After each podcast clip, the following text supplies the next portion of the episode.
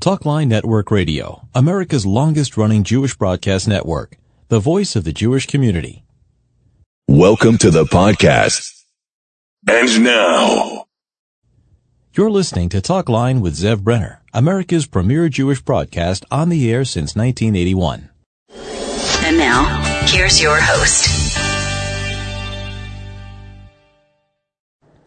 Welcome back to the program, Mom. Zev Brenner with us right now is Daniela Greenbaum Davis, an Emmy Award winning producer and columnist. She previously worked and was the host of the Censored in the City and editor at Commentary Magazine, a freelance writer with bylines in the New York Times, the Wall Street Journal, Washington Post. She's currently with The Spectator. So thank you for joining us. Good yard to you. Good.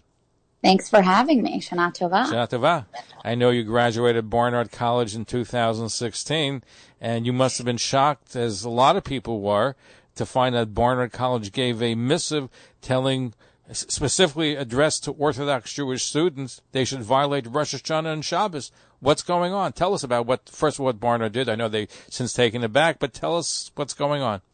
Yeah, so a couple of quick things. First of all, I was so taken aback when I was briefed on the situation because imagine you're a Jewish student on campus and you get an email saying you're because you've identified yourself as a Sabbath observer. It's just I, I don't really want to be on any lists that are identifying Jews and observant Jews and kind of collecting us all in one neat bucket. That just makes me quite nervous on its I, own. I didn't even know that they kept records of who's a Sabbath observer. I, you know, I didn't really realize that either, but that was the framing of this email, which I think kind of just set the tone um, and and really really missed the mark there.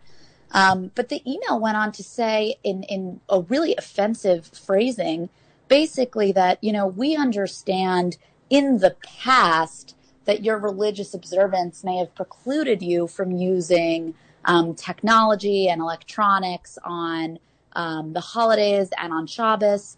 But because of COVID, you know, we're holding you to this pledge. Um, you know, we're, we're ensuring that you're going to react in this way and that you're going to fill things out and, and do contact tracing and all of these different things. So let You me know, just you- read exactly because but I didn't even notice until you pointed out.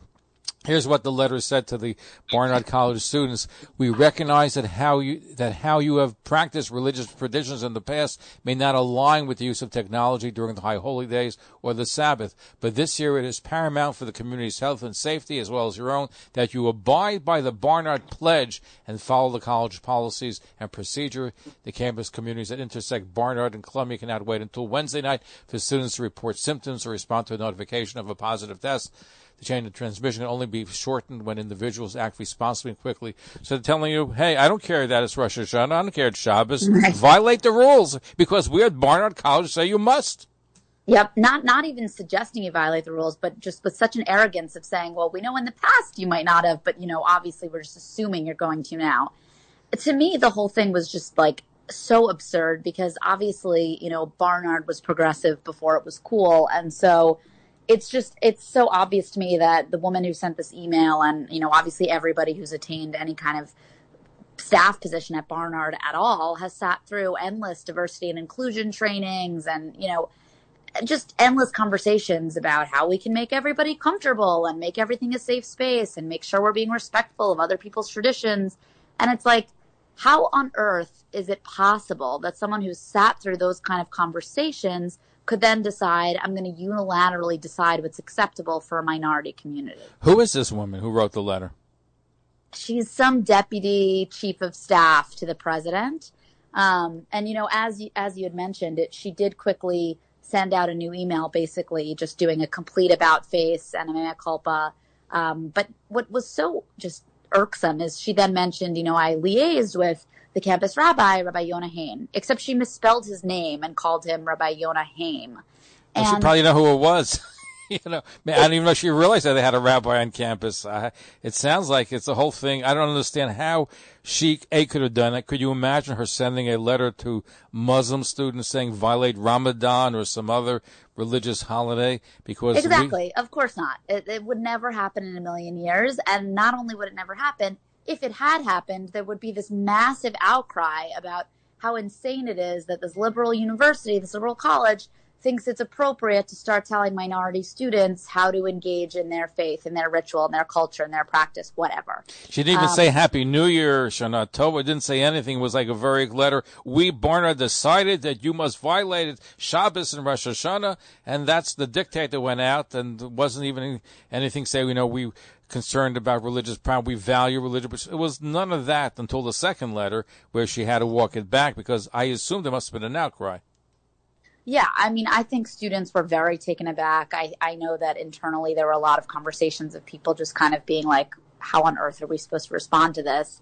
Um, and again, I just think the fact that she had to wait until after. So let me back up. This woman, in addition, um, whatever her job is, reporting to the president of the college, also heads up one of the university's task forces on the pandemic. Fine the idea that this woman would not have engaged before sending out an email targeting a certain minority group on campus with the representative of that minority group before sending out this kind of communication. I, I just, again, it, it boggles the mind given the kinds of conversations that we know people working in these institutions have all the time. Exactly. So I was offended when I saw that. It was just outraged. Now, is there anything that's being done? Because it could it could happen again with somebody else if there's no vetting process, and it should be religious leaders and rabbis should be included in any process dealing with religious students. The fact that they didn't, as you pointed out, Danielle, is a is, is an arrogance. It's totally arrogant. I'm I'm not aware of any follow ups at the moment. Obviously, her email, you know, did walk things back, and it does seem like she's at least had some sort of preliminary conversation with the rabbi on campus. Um, you know, you can't unring the bell, and the message that's really clearly been sent to students on campus is, we really don't respect your beliefs, your identity, your um, outlook. We don't respect you and we think that, you know, your quaint beliefs and quaint practices and quaint observances are just an inconvenience that we can unilaterally decide when to insist you, you know, disregard or go against. But I'm struck. I'm reading the second letter was apologetic, and she said that she apologized for the last email. It was written in haste. They want to get everybody safe, and she doesn't want to stop students from their ability to practice and observe the religion how they choose. So she did walk it back. But again, I'm still struck by wouldn't be first of all, smart and also the right thing to do when you write such a letter, especially when you're apologizing to say Happy New Year to all our Jewish students. It's missing. This is, I don't know, there's something about this that irks me, even the apology. Yeah. It, it's it's the same idea for misspelling the rabbi's name. You know, is it a giant deal? Is it is it a huge slap in the face to have a typo in someone's name? Of course not. But the idea that it's only after the fact that you realize you should be consulting with these people and that you then can't even, you know, get the spelling of the name right. It's like, how, how can you go not go out of your way at all to signify to the people you've so deeply offended that you actually are really trying to walk it back? Now, Barnard, like a lot of colleges, even though it's in New York and has a large Jewish population, a large Orthodox Jewish one, but yet has become more woke. And I think what they're doing is trying to push their philosophy and ideology on incoming students, where, for example, you have to basically identify yourself as he, she, it, or whatever the uh, the structure is. They're changing the culture on campus, and I'm wondering out loud, is this part of that whole process where they're trying to shape students in their mold?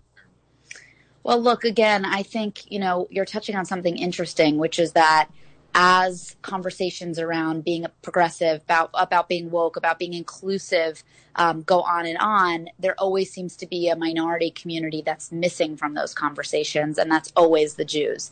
And so, again, you know, I think about how many moments at Barnard I was part of conversations talking about diversity and inclusion and, and respecting, you know, different people and different ideas and and just kind of engaging with everybody, meeting them where they are, not trying to like uniformize uh, everyone's ideas and beliefs. And then this kind of email happens. And again, as you said, it would never have been sent to a Muslim student. And so I think the bigger question rather than is Barnard going increasingly woke, which of course the answer is yes, as is every college and university, I think, at, around the country, basically, with the exception of Hillsdale um, and maybe Yeshiva University is why are Jews consistently left out of the conversation of where woke, progressive, inclusive ideology is ostensibly supposed to lead?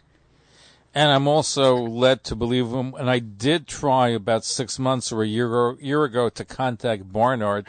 Is that, from what I understand, is there is a campaign to bring more out of New Yorkers to Barnard College, which is a code word for limiting the amount of Jews, because I would say a good portion of students that come from New York are Jewish. If you want to diversify and you want to have less Jewish, it means you want to bring in more people from Arkansas and Oklahoma and other parts of the United States. We try to get an answer from them of they looking to diversify from the Jewish population. We never got a clear answer from Barnard. I don't know if you're aware of it, but it seems to me that this may be part of the conversation as well. That that I can speak to. I will say, you know, maybe slightly in their defense, I do remember even from my time on campus that there was always this big um, awareness of how New York focused a large portion of the student body is. Um, and I, I actually don't think it's a crazy idea to sort of want to increasingly diversify that just because I think for so many of us who did grow up in the city, college is kind of the first time we get to spend so much time with people from other areas. And so you know, obviously, if there is a part of this that is guided by, um, you know, unsavory considerations here, if you're right at all, then that's a different story. Um, but in terms of diversifying sort of just like the geography of the student body, I don't know. I'm not against it. I think that's actually a good idea. Well, listen, some diversity is fine. What just concerns me, and I'm not sure how much of a diversification they were looking, I'm sure COVID may have changed things. I, I, don't I don't know, but if you're looking to diversify greatly the student body, and which would mean that you dilute the Jewish presence, that's something which to me is disturbing. I understand. And I understand you want to diversify, you want to have people from different parts of the country, but if it's a means of lessening the Jewish population, and you use the co-word diversity, and, and Jewish students have trouble getting into the school, that's something which is unsettling as far as I am concerned. But uh, look, I think co- I think colleges generally are engaging in you know a really disgusting practice in which they're using um, you know maybe a a positive idea of diversity to cover up practices which are actually um, extremely targeted and extremely exclusionary. So obviously Harvard is the best example of this. What they've done to Asian Americans, rubber stamping them, calling them socially awkward, even when they haven't actually interviewed them.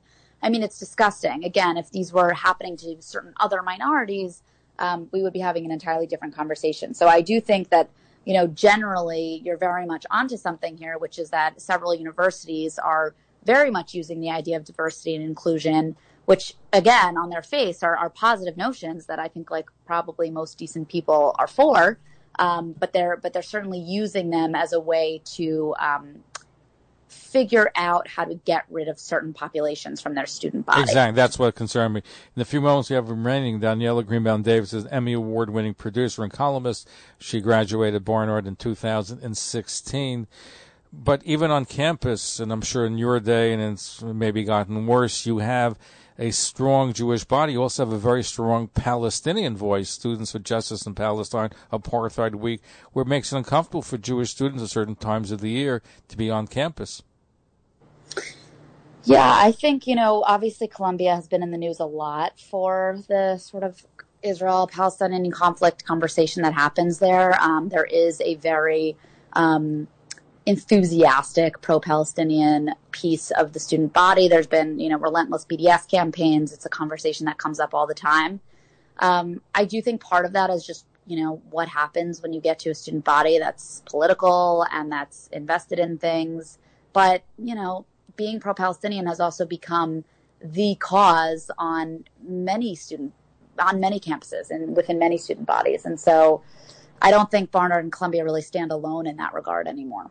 No, but but since we're talking about Columbia and Barnard, they have a, such a large, you know, large amount of Jewish students, including observant ones, is something which is on the radar screen. I remember my daughter Lizzie went to Barnard and had a Palestinian, um, one who was in charge of the dorm floor where she was at, who purposely, you know, schedule things on Friday nights, and there were things that were done that were discriminatory against Jewish students. Even at graduation, there were remarks made, right, about Palestinians, which was inappropriate yeah, and, for a graduation. I remember I remember there was an RA. I don't remember if she was my year or the year before me, the year after me, but there was an RA, you know, within the four years that I was there, um, who was a part of SJP and who posted on her Facebook. And this is again an RA who had keys to you know everyone's apartment, and she posted on her Facebook, "I want my space free of Zios." Now, Zios is really considered to be a slur, and this is a person who again has keys to all these apartments and she's saying i want my space free of them. I, you know it's just an uncomfortable thing where again is it the end of the world? Is it necessarily a threat of violence? I don't know. But would we ever tolerate that kind of ambiguous and just like menacing comment about a different minority especially when the person making that comment is in a position of power and authority? No. That's what i'm saying. We jews sometimes aren't too nice and we let these things slide and say, well, you know, like we're, we know we're not going to make a big deal about it, but um, but if you don't make a big deal, deal about it, it escalates and it gets worse. And that's where the problem lies. Jewish students should not be made to feel uncomfortable on college campuses. Yeah, you know, a lot of this is very under the radar. A couple of years, I think it was after my time on campus, there was a um, like a cartoon that was shared. Either it was attached to the like apartheid wall that they build, or they posted it on campus. I don't remember exactly where it was, but there was a um, IDF soldier who had a helmet, and there was a um, Palestinian, um, I, you know, protester, activist, whatever you want to say, who was um, spray painting something. This was again all in a cartoon that SJP had posted around campus, and this um, activist had thrown the can of spray paint at the IDF soldier and it like boinked on the helmet of the IDF soldier. And you could see, you know, like a little bump growing out of the helmet where the can had come from. But if you really looked closely, it was clear that the bump wasn't just a bump, it was horns. And so immediately, you know, we're all like, okay, this isn't just about being anti Israel. This isn't just about disagreeing with Netanyahu's government this is a very clear anti Semitic cartoon. No, it's just a bump growing out of the helmet. It's not horns. How could you accuse us of that? The problem is that you even think to be anti Israel means that we're being anti Semitic. And so you really lose the thread of the conversation because so much of this is under the radar and it's, you know, built in with excuses and it's trying to hide it it, it's you know it's not really a great time to be a Jewish student on campus. True. Now you're an alumnus of Barnard. Is anything that you know being done to follow up on this particular incident that we started our broadcast with, where Jewish students at RA at, at Barnard were singled out? The observer ones were got a letter saying, "We know you're observant." but violate Rosh Hashanah, violate Shabbos. It was rescinded, but the mere fact that it went out is something which should be brought under scrutiny, should be challenged. How this uh, and what's going to be put in place that it shouldn't happen again. Do you know of any effort to try to get the administration to take some action on this matter? I, I personally am actually unaware of anything like that. Look, I do think the fact that this woman rescinded this email and liaised with Rabbi Hain like these are all steps in the right direction. Like I said before, you can't unring the bell, and I do think this leaves a very bad taste in the mouths of all Orthodox and really just all Jewish students on campus. But beyond that, again, the way this letter was written, you are getting this because you've identified yourself as an observant Jew. It's like, why are you maintaining lists of who's Jewish? Follow us on Facebook, Twitter, and Instagram.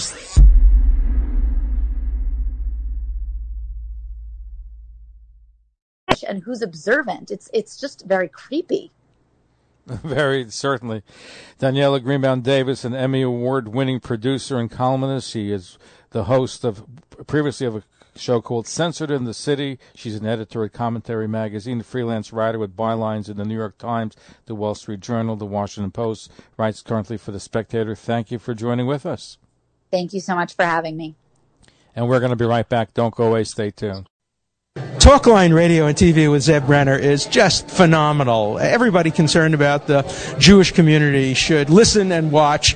He has the best guests. He asks the most interesting questions. He's always so well prepared. It's talk radio and television from a Jewish point of view at its very best.